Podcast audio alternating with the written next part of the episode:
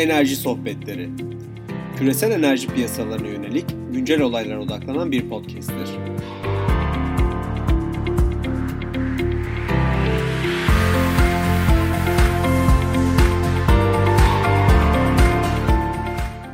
Merhaba 12 Nisan Pazar akşamı karşımızda Paris'ten Sohbet Karpuz var.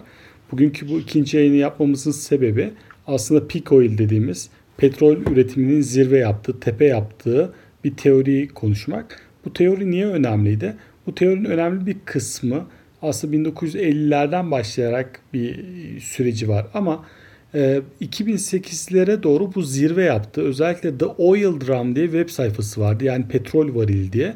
Ve burada çok fazla tartışmalar vardı. Buradaki birçok aktör de Sohbet Bey'in yakından tanıdığı kişiler. Dolayısıyla Bugün Vaclav Smil'in en son yazdığı kitabı biliyorsunuzdur belki. E, büyüme diye. Artık büyümenin sonuna geldik. Büyüme devam etmeyecek falan diye. 2008, 2007, 2008'de de bu tartışma oil drum'da yaşanıyordu. Petrol üretiminin sonuna geldik. Artık petrol üretimi daha fazla artmayacak. Yeni yaşam biçimleri bulalım gibi bir noktaya taşımıştı.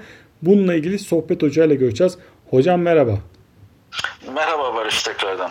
Ee, hocam biz seninle e, öncesinde konuştuğumuz için ben rahat olarak devam edeyim. E, petrol zirve, petrol talebi yani noktası nedir? Nereden geliyor? Kim bulmuş? Nasıl gelişti? Oil dramcılar kimler? Şimdi önce şeyden geleyim. Bir önceki e, yayını arkadaşlar e, dinleyebilirlerse rezervler konusunda çünkü bazı atıf, atıflar şey yapacağız. Şimdi e, petrolün ne zaman biteceği biliyorsun e, petrol keşfedildiği günden itibaren e, tartışma konusuydu. E, eskilere baktığımız zaman sürekli derlerdi 30 yıllık petrolümüz kaldı, 30 yıllık petrolümüz kaldı. Aradan 30 yıl geçti, bu sefer 40 yıl petrolümüz kaldı, 40 yıl petrolümüz kaldı vesaire diye. Söylemler ortaya çıktı. E tabi petrol yenilem, yenilenemeyen bir enerji kaynağı ve e, 19. yüzyılda başlayan bu serüveni bir gün şüphesiz sona erecek ama ne zaman e, sona ereceğini sadece son petrol damlası üretine e, üretilince ancak bilebileceğiz. Onu e, kesin olarak bilemeyiz şu anda. Fakat e, tabii bazı teoriler ortaya atıldı çeşitli hesaplamalara göre. İşte petrol üretim zirvesini e, tabiri peak oil e, İngilizcesi e, kuramını ortaya atan da Hubert diye birisiydi. King Hubert. King Hubert 1903 e, yanılmıyorsam 1989 yılları arasında yaşadı. Bu emekli olana kadar Houston'da bulunan Shell Araştırma Laboratuvarı'nın müdürüydü. 1976 olması gerekir. Ya 75 ya 76. Ee, şimdi şey konuşuyoruz tabii. Ee, herhangi bir hazırlık yapmadan bugün iki kere üst üste podcast yapınca ben de bahçede çimen kesince böyle oluyor. Ee, Bak biliyorsun değil mi? Sırf seni sırf seni hanımın elinden kurtararak çim kesmeni engellemek için podcast yapıyoruz. Mazereti olsun azından. Doğru. Ee, şimdi Hubert 76'da galiba e, emekli olduktan sonra e, dünyanın en saygın e, jeoloji kurumu USGS dediğimiz e, Amerikan Jeoloji Kurumu'nda e, kıdemli jeofizikçi olarak çalıştı. E, şimdi Hubert e, niye önemli? Hubert eğrisi diye e, bir hipotez geliştirdi e, Hubert dedi ki ya e, bildiğiniz gibi diyor bir petrol kuyusunda üretim önce artar hızlı bir şekilde sonra plato e, seviyesine geçer. Ondan sonra da rezervler hemen hemen e, toplam rezervlerin yarısı geçildikten sonra da e, verimi düşer. Gerçi suni basınç yaratma yöntemleri uygularsın ama o da belli bir aşamaya kadar e, etkili olur. Ondan sonra e, verimini kaybeder ve nihayet e, kuyudan bak kuyudan başladık. E, kuyudan yapılan üretim hızlı bir şekilde düşer. her bir kuyunun üretim eğrisi toplu olarak ele alındığında da sahanın üretim eğrisi elde edilir. Hubert böyle dedi. Ve bu petrol sahasının üretim eğrisine eğrisine çan eğrisini andırır dedi Hubert. Ee, Hubert ayrıca bir şey daha e, baktı. Ya dedi sağ sağda böyle bir de e, bir ülke genelinde baktığımız zaman nasıl olur dedi. Amerika Birleşik Devletleri'nin bu 48 el, eyaletinde sağ ve sağ keşfedilmiş bütün e, petrol e, şeylerini, e, sahalarının rezervlerini tarihlerine göre e, sıraladı, şey yaptı ve bir e, keşif eğrisi oluşturdu. Baktı ki keşif eğrisi de çan eğrisi gibi. Yani keşifler belli bir e, miktara e, geldikten sonra e, aşağı doğru iniyor e, şey olarak. Hızı keşfetme hızı artmıyor. Ama Hubert dedi ki ya dedi iki bu çan eğrisini ben yan yana koyduğumda iki eğrinin zirve noktaları arasında 40 yıl mesafe görüyorum dedi.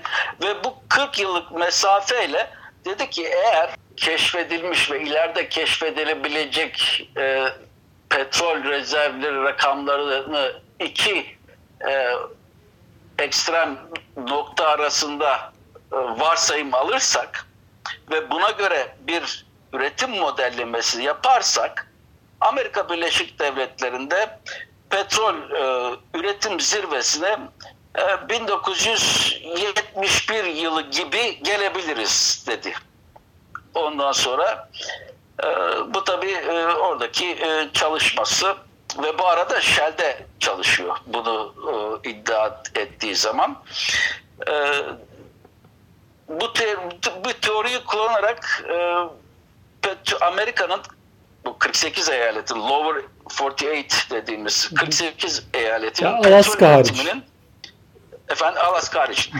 1970 yılında Amerika'nın o 48 eyaletinde e, zirve noktasına e, gelince konusuna yani zirve üretimine 1970 yılında geleceğiz. Ondan sonra Amerika'nın e, petrol üretimi düşecek diye e, bir teori ortaya attı ve bunu Amerikan Petrol Enstitüsü e, Petrol Rezervleri Komitesi'nin 1956 e, olması lazım. 1956 yılındaki toplantısında ortaya attı. Hı hı. Şimdi diyeceksin ki Shell'de çalışıp e, böyle bir e, toplantıda böyle bir şeyi nasıl söyleyebilir? E, Shell son dakikaya kadar e, Hubert'i önlemeye çalıştı. Sakın ha e, bu sunumu yapma falan diye ama Shell e, şey, Hubert takmadı Shell'i ve e, konuşmasını yaptı. Konuşmasını yaptı. Kimse de e, o kadar şey yapmadı yani. Ee, herkes söyledi, ama, ama burada bir şey burada bir şey ekleyelim. Aslında bu petrolün sonlu olduğu, daha fazla devam edemeyeceği tartışmaları 1910'larda var, yanılmıyorsam 1940'larda var. Var, her zaman var. var. Yani ama ama Hubbard buna bir metodoloji getiriyor. Tabii metodolojiyle metodolojiyle e, şey yapıyor. Yani rakamları döküyor. Çünkü sağ sağ e, keşifleri e, yıllara göre miktarlarına, üretimlerini, yıllara göre üretimlerini yani çok detaylı bir e, çalış çalışma yapıyor. Şimdi Hubert'in ortaya attığı teoriyi çok fazla kimse e, dikkate almadı. Herkes geçmişte olduğu gibi e, hurafe, kötümser, e, işte pesimist e, adam diye nitelendirdi. Ta ki 1970 yılına kadar. 1970 yülünde Amerika'nın konvansiyonel ham petrol üretimi zirve yaptı. Zirve yapınca ya bu adam bunu 1954'te 56'da e, söylemişti dendi ve e, tabii odak noktası oldu bu e, bu durum. Böyle olunca e, tabii çok popüler oldu. Hubert dünya içinde, dünya e, üretimi içinde e, tahminlerde bulundu. Şimdi buna geleceğim. E, şimdi Hubert Hubert'ten Hubert'ten sonra e, bu e, peak oil dediğimiz ekol e, yavaş yavaş e, bir şekilde petrol üretim eğrileri, e, çan eğrileri e, gelişmeye başladı. E, ve bu arada benim de bu olay işte e, 2000'li yılların başında dikkatimi çekti. E, dikkatimi çekti. Fakat e, buna asıl ben e, 2003-2004'te dahil oldum. Şu anda çalıştığım kuruma başlayınca. Niçin? Şimdi çok kısa bir şey yapayım. E, tabii burada e, ders vermiyoruz. E, biraz da e, geçmişteki tecrübelerimizden, hayat derslerinden verelim. Ben ajansta, Uluslararası Enerji Ajansı'nda çalışırken e, şu anda çalıştığım kurumdan bir teklif gelmişti. Ya dedim ben e, NIS'i hiç görmedim. Bu OME NIS'teydi o zaman. Hı hı. Hiç olmazsa NIS'i görürüm. E, biraz tatil yaparım. Çünkü 2-3 günlük e, şey e, otel, e, işte ulaşım her şeyi karşılıyorlardı. Giderim NIS'i görürüm diye tahmin etmiştim. E, tabii mülakat, mülakatı yaptık. Herkesle görüştük. Yani ben zaten kafamda öyle bir şey yoktu. Seni dedik kurucumuzla görüştüreceğiz. Karşımda 85-86 yaşında bir adam. Michel Grenon diye. E, bilmiyorum Türkiye'de pek tanınmıyordur. E, ya dedi e, petrol konusunda ne düşünüyorsun dedi. Ya dedim işte böyle e, işte oil var bilmem neler var. E, yani bana birkaç tane soru sordu. Ondan sonra King Hubert adını duydun mu dedi. Ya dedim duymaz mıyım King Hubert yani o babadır yani yani Pico'yu teorisinin babası bilmem ne. Ha dedi e, benim arkadaşımdı dedi o. Yapma ya dedi. benim arkadaşımdı. Beraber çok çalıştık dedi. Ben dedi Viyana'da yasada e, çalışıyordum o zamanlar dedi. Beraber çok konferans düzenledik bilmem ne. E, başka kimi tanıyorsun dedim. Kim dedi Robert Mabro, Odell bilmem ne. Bütün babalar McKelvey, herkes bütün babaları söyledi. E dedim ki yani ne kadar ilginç güzel şeyler bilmem ne. Ya dedi biliyor musun dedi ben e, buraya niçin e, adam alacağız dedi senin için şey yaptık. Eğer dedi bu işi kabul edersen dedi ben sana söz veriyorum dedi ilk bir buçuk iki sene dedi tek işin ben bildiğim, bildiğim her şeyi sana aktarmak olacak dedi. Yani ben sana dedi özel e, burada üniversite gibi düşün dedi burayı. Hı. İki sene de sana ders vereceğim dedi. Hı. Ve başka hiçbir şey yapmayacaksın. Ve ben e, ajansı bırakıp buraya geçtim. Hem de yarı ücretine. Yarıdan birazcık daha az bir ücretle. Evet benim de Picoil'de şeyim e, böyle başladı. E, şimdi bana şey söyledi. E, ona amca derdim ben. E, Michel, Michel Granon e, çünkü yakın arkadaşı bana e, hikayeleri falan anlattı. Ya biliyor musun dedi o çan eğrisi nasıl e, ortaya çıktı. Onu dedi adam dedi kalemle çizdi dedi. Yani ne bilgisayarı ne bilmem nesi o zaman program yok bilmem ne şey yok dedi. Adam onu kalemle çizdi. Üç aşağı beş yukarı işte öyle tutturdu dedi. E, tesadüfen de dedi tuttu şeyi öyle öyle dedi. Yani oil şey dedi kurşun kalem ve kağıt dedi. O yüzden dedi kurşun kalem ve kağıttan ayrılmayacaksın. Boş ver dedi bu şeyleri. Ben de zaten ben eski kafalıyım. Kağıt kalemle çalışan birisiyim. O güzel şey olmuş oldu. Şimdi e, bu peak oil niçin daha sonraları e, popüler bir şey oldu? E, peak oil diye bir grup ortaya çıktı. Bu iki e, bu grubun iki tane e, diyelim lideri vardı. Bir tanesi Colin Campbell, ötekisi de Jean Laherer. Şimdi e, Colin Campbell e, Texaco, BP, Amoco gibi büyük şirketlerde çalışmış. 30 yıllık jeolog. E, jeoloji, aynı zamanda adam Oxford jeoloji mezunu. Yani işi biliyor. İşi biliyor, tecrübesi var. Laherer e, Total'de e, senelerce çalıştı ve araba grup müdürlüğü yaptı. E, bu Laherer'le ben e, sonradan tanıştım. E, Laherer de işte, tabii Michel Grenon'un dediğim adamın çok yakın arkadaşı. Ya dedi seni Laherer'le tanıştırayım. Ya dedim ne diyorsun? E, ve Lare'yle tanıştık. Ve en son e, geçen sene bir araya geldik.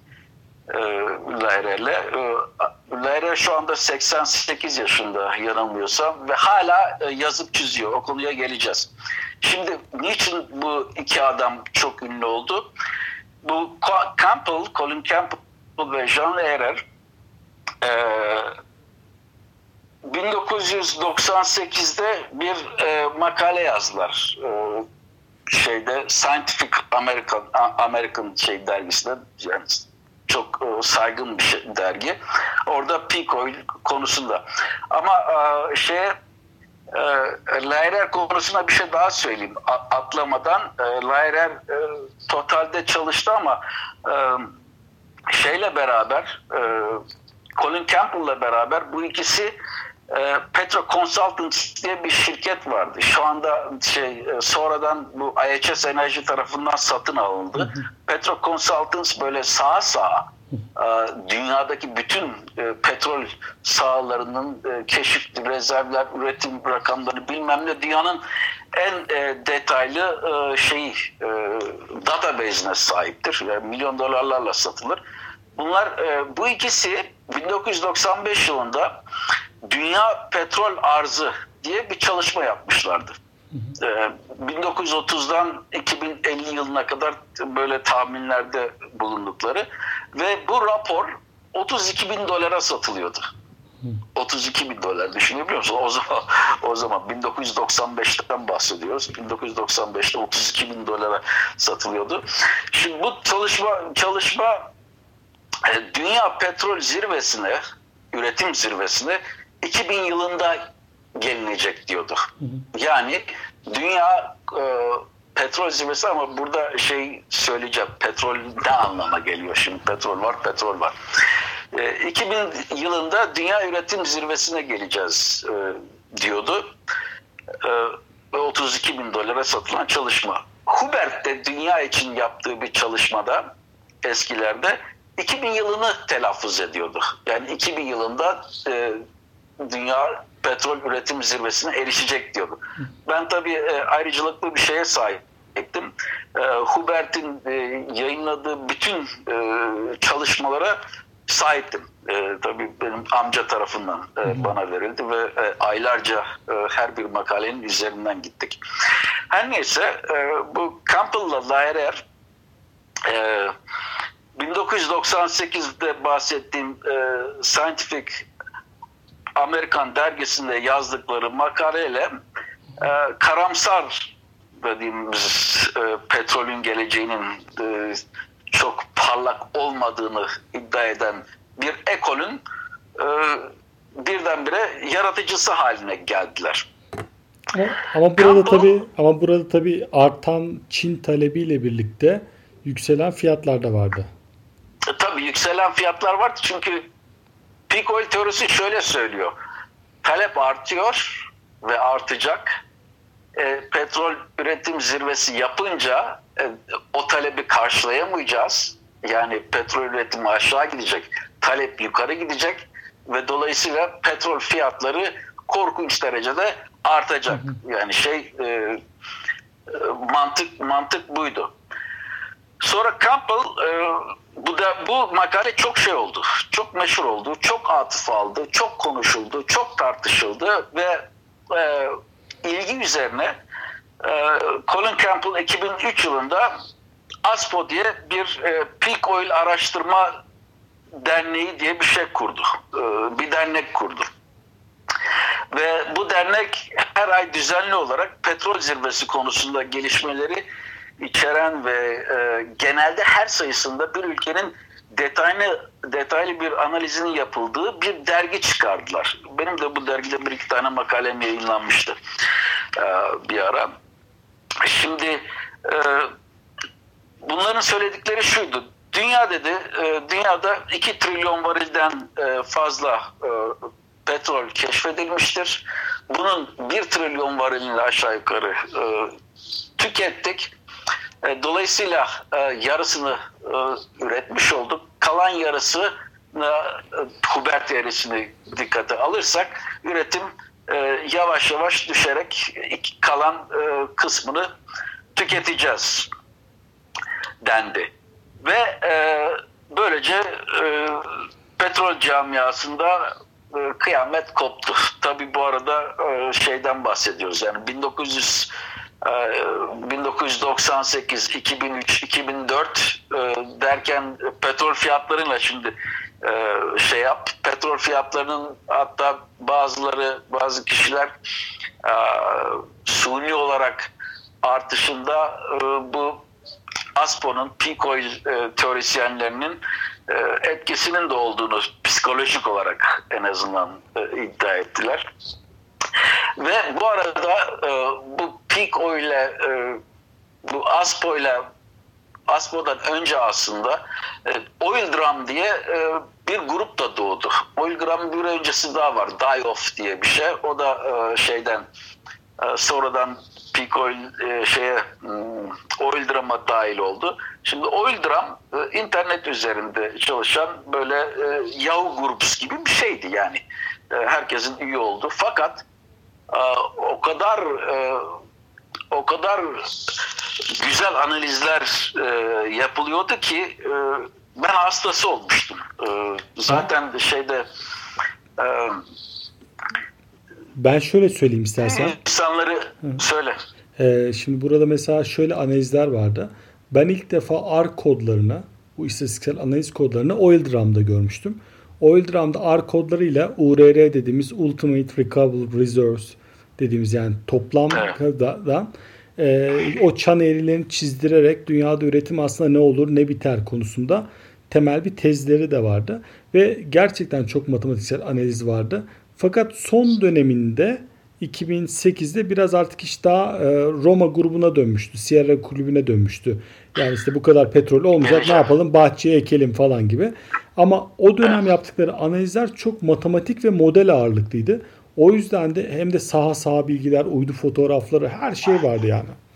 Her şey vardı. Çünkü e, şimdi oil dramdaki insanlar şey değildi. Yani petrole, petrol üretim zirvesine merak diyen e, öyle hobi olarak takılan tipler değildi. Arada müthiş müthiş müthiş e, deneyimi, bilgisi olan, e, keşif yapmış, e, jeologlardan tut, e, yani bilim adamlarına kadar ya muhteşem bir e, şey vardı. E, bir grup vardı. E, şimdi Tabii e, Peak Oil, Oil Drum e, ve sonradan Energy Bulletins diye bir e, dergi evet. e, çıkmaya başladı. E, bu arada e, iyimserler ekolü, kötümserler ekolü diye bir şey gelişmiş oldu. Çünkü bu Peak Oil'ın e, karşıtı bir grup da ortaya çıktı. Yani bunlar e, işte e, hurafeciler, e, sen, bu petrol ilk e, bulunun keşfedildiğinden beridir bitecek bitecek diyorlar. Bunlar da onların birazcık modern versiyonu e, diyorlardı.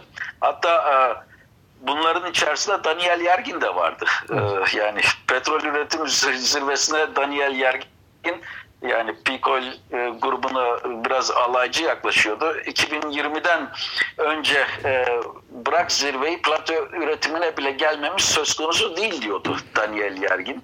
Ama bu arada Şimdi bu, bu arada ben kendi yaşadığım bir durumu söyleyeyim. Mesela çok etkililerde, şöyle etkililerde ben yanılmıyorsam 2005'te 2006'da pardon Dünya Enerji Konseyi'nin Avrupa çalışmalarında petrol üretim modelleri tartışıyorduk. O zaman tartıştığımızda dünya 100 milyon varil bölügünü aşamayacak diyorduk. Hatta gelen bu Enerdata'dan e, Bernard Chateau'nun yaptığı e, modelde 100 milyonu aşacak gösteriyordu. E, içeride büyük bir tartışma koptu. 100 milyonu aşamaz. Hani peak oil herkesin aslında o gün gündemindeydi. Senelerce gündeminde kaldı. Şimdi ona bakarsan World Energy Outlook'a bak Uluslararası Enerji Ajansı'nın. Daha önceden peak oil'e gülüyordu ama e, kaç yılındaki e, World Energy Outlook'ta hatırlamıyorum. 2008 mi, 2009 mu ya da 2010. Onlar bile e, şey dediler. E, 100 milyon varili geçmeyecek e, dedi e, şey Uluslararası Enerji Ajansı World Energy Outlook'ta. Çünkü bu ASPO grubu yani peak oyuncular Uluslararası Enerji Ajansı'na bayağı saldırıyorlardı. Yani yapılan tahminlerin anlamsız, e, saçma e, ve çok iyimser olduğunu söylüyorlardı.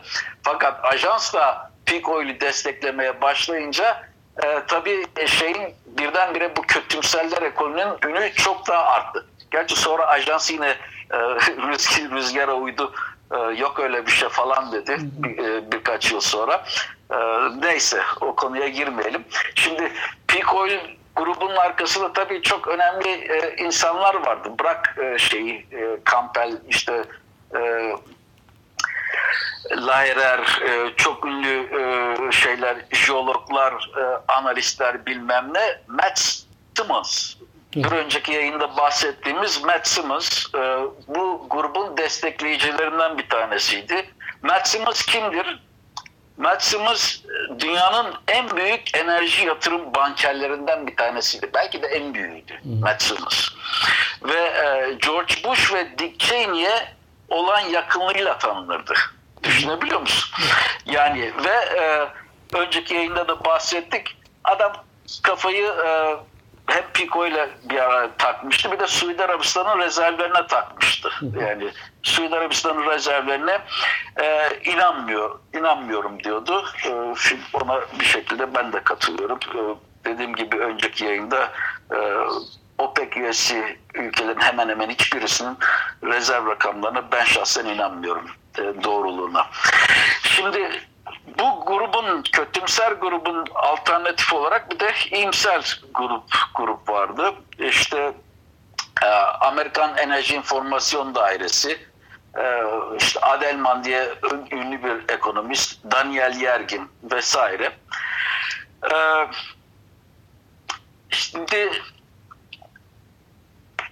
aradan zaman geçtikten sonra şu oldu işte oil drum, peak oil ekolü falan gelişti. Fakat peak oil grubunda bir grup Mad Max filmi vardı biliyor musun? Evet, evet, Dünyanın sonu. Tamamıyla Mad Max'çı hale geldiler. Yani herkes şeyde e, gettolarda işte şehirlerden uzakta e, çiftlik arazileri alıp kendi işte agriculture e, şey bio vesaire kendi yetecek bankerleri e, oluştursun kendi kendine yeter haline gelsin diye böyle bir furya başladı. Bir kısmı e, şey oldu nükleerci, biz ancak nükleer kullanılır diye Hı-hı. nükleer savunucusu haline geldi. Bir kısmı da tamamen yenilebilir enerji kaynaklarına dönmemiz lazım. Tamamen e, işte rüzgar, rüzgarcı ve e, güneşçi oldu. Şimdi bunlar tabii e, kötümserlerle iyimserler nereye gidecek, ne olacak bilmiyoruz ama sonuçta e, sonuçta bunların e, peak oil furyası bitti.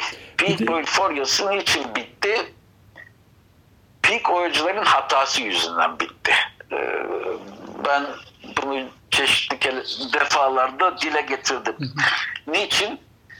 Çünkü e, kendilerine doğru dürüst anlatamadılar Şimdi insanlar anladı ki e, işte petrol üretim zirvesi, işte dünya petrol üretim zirvesine 2000 e, yılında en geç ulaşacak. 2000 yılından sonra petrol üretimi düşecek diye şey yaptılar. Mesela e, ünlü bir e, şeydi, e, ekonomist analist vardı, Michael Lynch. Hı hı. Michael Lynch, e, onunla ben çok tartıştığım birisiydi o zamanlarda. E, Michael Lynch petrol petrol bitmeyecek falan diyordu. E, yanlış anlıyor, an, anlıyorlardı. Çünkü peak oyuncular kendilerini doğru anlatamadılar. Şöyle anlatamadılar. Ya şimdi Colin Campbell'a sorduğun zaman sen petrol üretimiyle neyi kastediyorsun dediğin zaman Colin Campbell şunu söylüyor. Regular oil. Ya kardeşim regular oil de ne kastediyorsun içinde regular oil?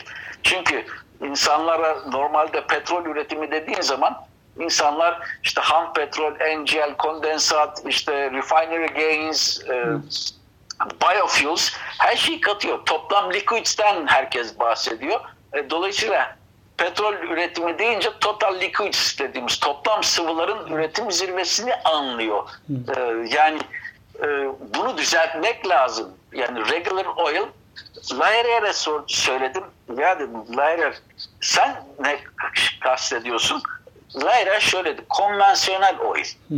Conventional oil nedir? Yani karada ve denizde bulunan e, şey e, sahalardan çıkartılan e, petrol ve petrol keşifleri. Yani bunun içerisinde unkonvansiyonel dahil değil.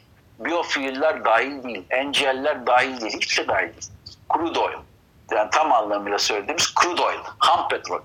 Ham petrol. Ama bunu açıkça izah edemediler. Belki bir şekilde işlerine gelmedi. Çünkü normal petrol üretim zirvesine 2000 yılında e, ulaşacağız demek belki daha çok şey e, sansasyon yaratıyordu. Şimdi ham petrol üretim zirvesine 2000 yılında ulaşacağız. 2000'den sonra ham petrol üretimi e, düşmeye başlayacak deyince belki o kadar popüler e, olmaz belki e, görüşü hakim olurdu diye düşündüler. Bilemiyorum. Aslında burada Çünkü... e, burada analizlerde yaşanan temel bir sorunu söylemekte fayda var. O da insanoğlunda var olan negativity bias dedikleri negatifliğe karşı önyargı. Yani hayatta kalma içgüdüsünden dolayı negatif haberleri daha çok önemseme. Dolayısıyla haber ne kadar negatif olursa o kadar daha çok sattırır.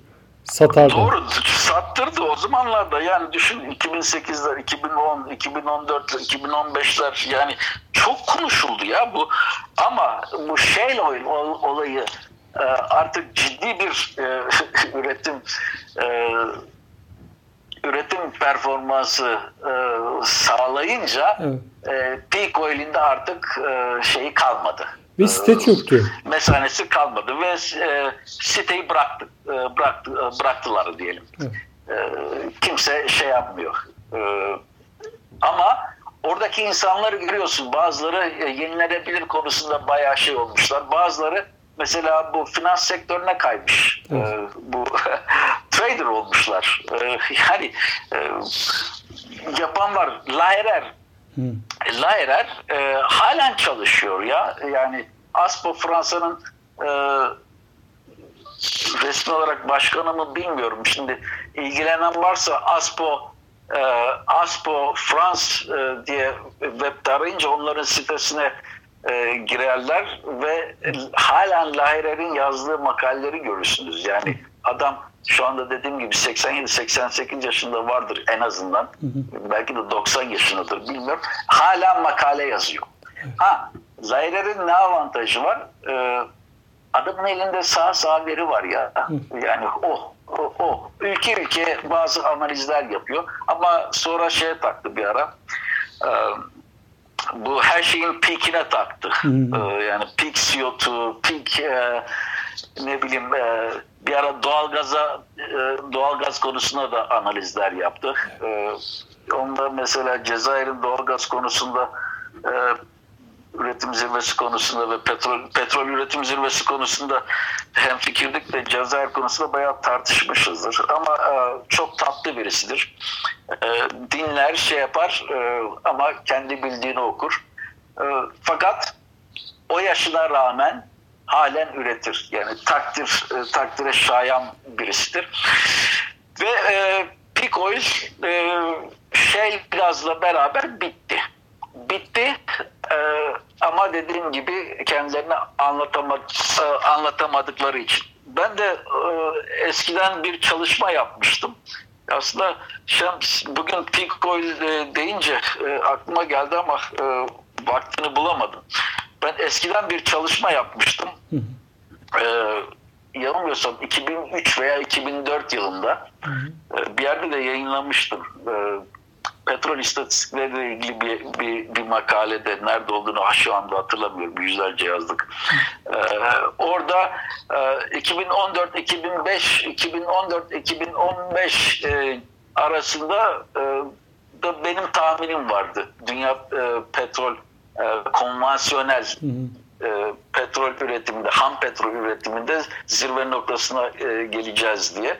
Tabii e, 2000 2004 e, diyorum.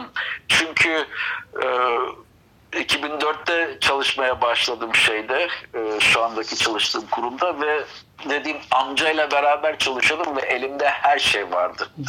Ee, sağ sağ veriler vardı. Yani e, şu anda e, yani dijital ortamda bile olmayacak e, şeyler var e, elimde e, sağ olsun bana verdi. E, yani Petro Consultants'ın e, evimde böyle cilt cilt şeyleri var. E, sağ sağ ülke ülke e, ta 1800'lere e, 1800'lerin yani petrolün ilk üretiminden e, tut işte e, 2000'li yılların e, başına 1990'lı yılların sonlarına kadar e, rakamlar var. Yani çok güzel tamamen istatistikli şeyler. Dolayısıyla şeyim e, kuvvetliydi. Veri veri tabanım e, bayağı iyiydi. E, o zaman da ben de bu ekole dahil olup e, ben de kendi şeyimi yapmıştım ama e, dediğim gibi ham petrol ham petrolden bahsediyoruz. Bunu vurgulayalım. Bu kötü olur. Yoksa dediğimiz e, tabii e, genç olmanın verdiği şey çünkü peak oyuncular genellikle yaşlı insanlardı. Evet. Yani özellikle liderleri genellikle yaşlı insanlardı. Yaşlı insanların olduğu şeyde belki e, Türk şey gibi e, bir sürü insan e, pek fazla ağzını açmıyordu ve çok da popüler insanlardı. Bir peak oil konferansları düzenleniyorlardı mesela her sene e, belli bir yerde. Ama hepsi gitti. Fakat şu var, şu var. Korkunç derecede yani ilgilenen arkadaşlar bilmiyorum Oildram hala site açık mıdır arşivleri bilmiyorum. En son ama, çıktı. E, ama mesela ASPO sitesi vardır. E, ASPO sitesine giderim. Yani bir sürü ülkede ASPO kuruldu. ASPO İtalya, hmm. ASPO İrlanda, e, ASPO Amerika vesaire. Yani bir sürü şeyde. Yani o siteler eğer açıksa ki ben şeyin açık olduğunu biliyorum ASPO Fransa'nın e, korkunç derecede detaylı analizler e, vardır. Yani bu analizler sadece peak oil vesaire bir kenara bırakın. Ülke bazında analizler vardır. O ülkeleri tanımak için o analizlere e, bakmayı tavsiye ederim e, genç arkadaşlara. Çünkü e, öyle e, detaylı analizi bedavaya bulabilecek bir kaynak yok. Ee, dolayısıyla onu bir literatür e, araştırması yaparken e, daima bakmalarında fayda var bence. Ama e, sonuç itibariyle petrol rezervlerinden geldik. Çünkü peak oil rezerv rezerv tanımlarından ortaya çıktı, keşiflerden ortaya çıktı. Rezervlerin nasıl işte ultimate recoverable resources dedin. Onun gerçek anlamda nasıl hesaplanması gerekir eğer petrol üretim e, tahmini yapıyorsan e, işte böyle bir e, fikir ortaya atıp bunun kan eğrisine nasıl uyması veya neden e, uyacağı şeklinde bir e, teori e, literatüre bir sürü en azından şey kazandırdı ve e, bir arada işte e, oldukça popüler oldu. E, ama şu var yani e, bugün seninle konuştuktan sonra e, işte bu petrol rezervinden sonra ikincisini akşama yapalım dediğim zaman düşündüm e, ot geçerken, ot biçerken ya dedim e, o zamandan beridir ne zamandır hiç ilgilenmedim. Acaba crude oil dediğimiz e, ham petrolde e, keşif zirvesi e, yeni veriler dahilinde e, ne zaman oldu? Keşif zirvesi yani keşiflerde hmm. zirveye nerede e, hangi yıl ulaştık ve üretim e, zirvesine ulaştık mı acaba hmm. şey olarak ham petrol yani toplam oilden petrolden bahsetmiyoruz. Bu belki ilginç bir çalışma olabilir. Belki birisi e, haklı olabilir. Çünkü e, şu vardı e, bu sadece petrol üretim zirvesi değil. Petrol üretim zirvesi e, önde kalan bir şey ama arkasında petrol yani ham petrol, klasik regular oil işte Campbell'in dediği veya Lairer'in konvansiyonel oil dediği petrol sahalarının keşif zirvesi. Yani e, Ben sana şöyle söyleyeyim. Şimdi olarak- karşımda senin seninle ilgili 11 Mart 2008'de Oil Drum arşivlerinde yapılmış bir analiz var. benle Ee? Senin, senin söylediğin bir şeye değiniyorlar. Sen demişsin ki Evet. bak sakın inkar etme ama. Demişsin ki Yok eğer varsa kayıttadır yani. Nesin? e, peak oil analizleri yani bu petrol tepe noktası analizleri tüm sıvılar üzerinden yapılmamalı. Çünkü e, konvansiyonel olmayanlar da var diye gittiğim bir cümle var. Bunda burada ben de hemen sitede baktım. Site 2.3'te oildram.com sohbet karpuz yazdım. 42 noktada seninle ilgili haberler çıkıyor. Enerji Balıtı'nda yazdığım bir yazıya atıfta var. Enerji Balıtı'nın kapanmış. Ama bunun e, önemini pek çok kişi belki anlayamıyor. Bu oil drum ve bu 100 milyon varil bölü günü aşamayacak tartışmasının en önemli sebeplerinden biri belki de şu. Dönem dönem gerçekten dünyada hayır artık kaynakların sonuna geldik. Daha fazla artmayacak tartışmalar oluyor. Ya biz de o zaman o tartışmaları gördüğümüzde matematiksel modeller var, onlar var. Dünya devam edemez. 1970'te Sierra kulüpler, Club of Rome var, o var. Genelde bir 15-20 yılda bir sürekli olarak aha işte büyümenin sonuna geldik dediğimiz bir nokta hep oluşuyor. Hep bu tartışmalar birlikte gidiyor. Sonra ilginç bir şekilde bir teknolojik değişim oluyor. Ben en, ben en çok güldüğüm konulardan biri şuydu. Ee, oil drumcılar tabii bunu diyenlerle dalga geçerlerken şey diyorlardı. İşte bir mühendis der ki hamburger var mı? Yok. Demek ki hamburger yok. Ekonomist der ki varsayalım hamburger var. Evet. Doğru, doğru. Ee, çünkü onun nedeni şu, e, oil dramcılar genellikle ekonomist değildi. Evet. Dolayısıyla e, işte tamamen yani rakamlarla konuşan insanlardı. E, pek e, sosyalci sosyalci yoktu aralarında. Belki e, belki o yüzden yani varsayalım ki e, şeyini pek kullanmazlardı. Ama e, şey ilginç yani ben hiç bakmamıştım. Demek öyle bir şeyi de kayıtlara geçirmişiz e, zamanında.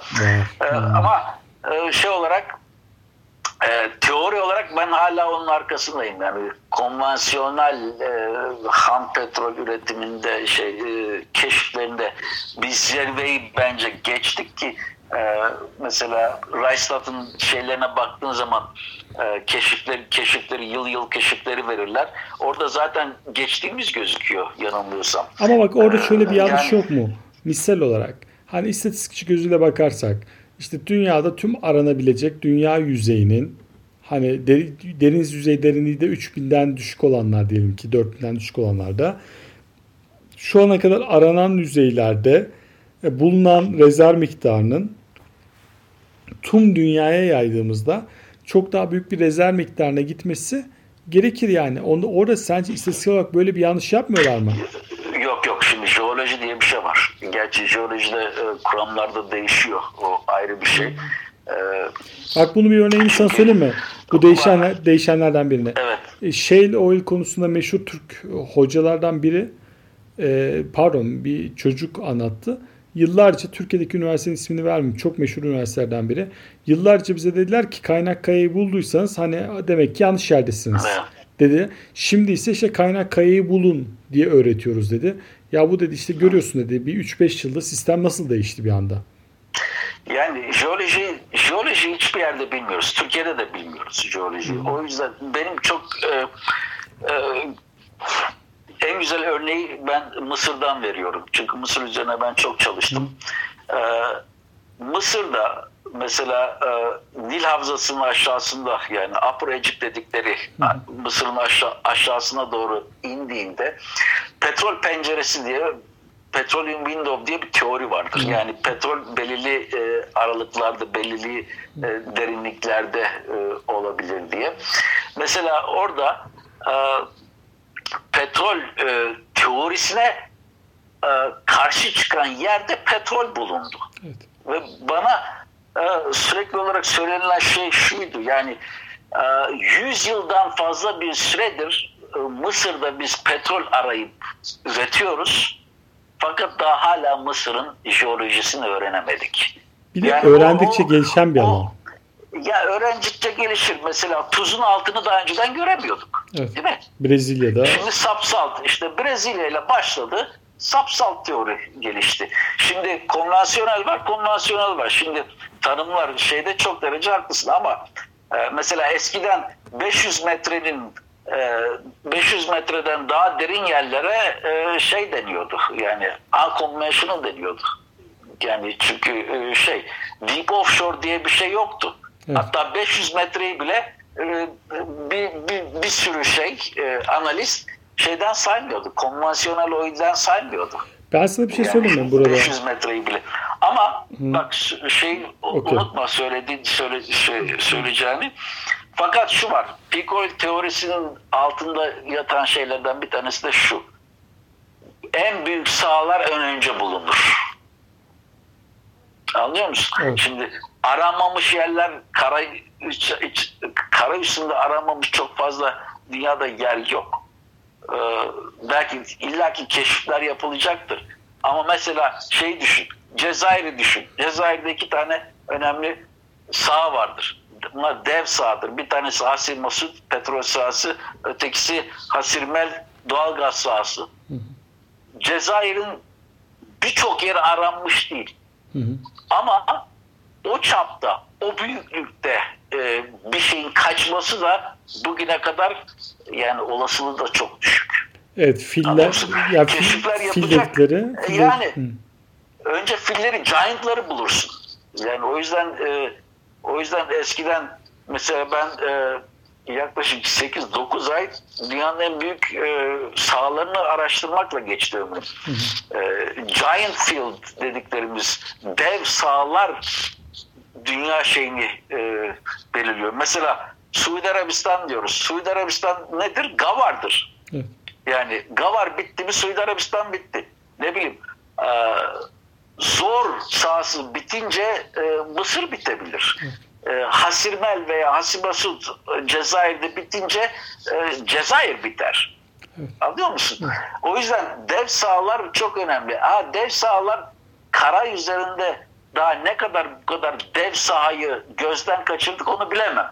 Ama derin denizlerde olabilir. E, o yüzden işte zor işte çok derin denizde çıktı. Yani Tamar, Leviathan, e, Doğu Akdeniz'de çok derin denizlerde çıktı. Ha, belki ileride teknoloji daha gelişecek. Ne bileyim e, 9-10 bin e, metre ve 15 bin metre derinliklerde şey petrol arayacağız. O belki normalde konvansiyonel hale gelecek. Onu bilemeyiz. Belki orada giantlar bulunur ama e, karada giant bulmak e, bilmiyorum.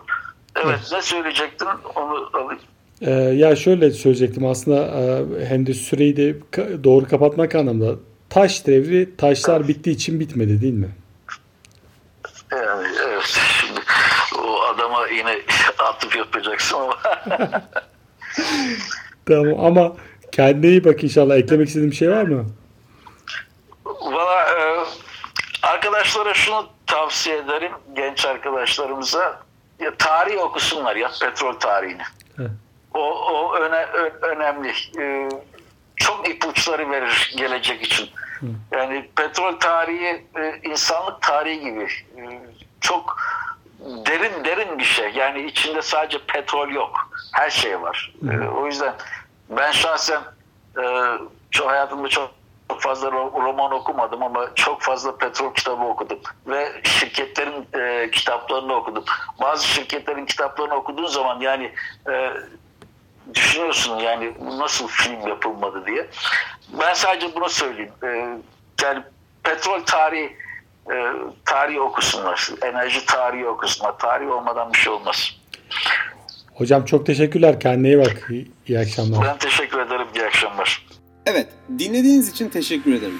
Enerji sohbetlerini Anchor, Spotify, Apple ve Google platformlarından takip edebilirsiniz. Web sitem üzerinden de iletişime geçebilirsiniz. Bir sonraki bölümde görüşmek dileğiyle. Hoşçakalın.